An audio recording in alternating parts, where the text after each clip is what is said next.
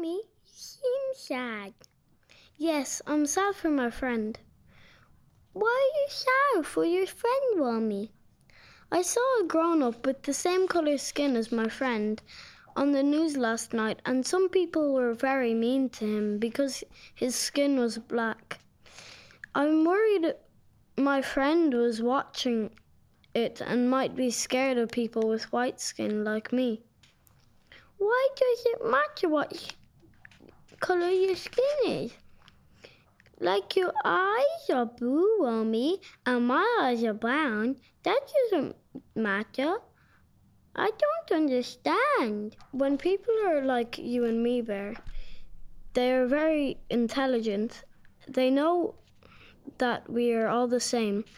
We are all pe- piece of magic meteorite dust, and it's just that meteorite just com- dust comes in different colors on the outside, but it's still the same magic on the inside.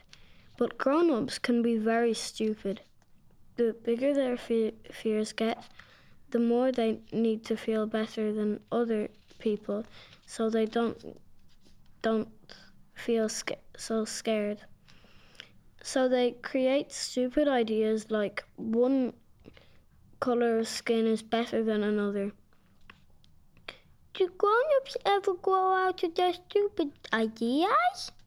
Some do. Some realize that they've only learned these ideas from another stupid grown up and they try very hard to unlearn everything that stops them from seeing the truth.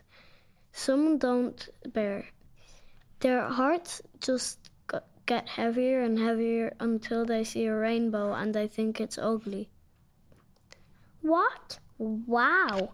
They must be no fun at playtime. And what about the ones who learn who who learn to forget everything they learned from the from the even stupider grown-ups? What do they remember is the truth. That will that we are all in this together and everyone needs each other. Even the aliens with 57 eyes need need each other, and it makes no difference how you look.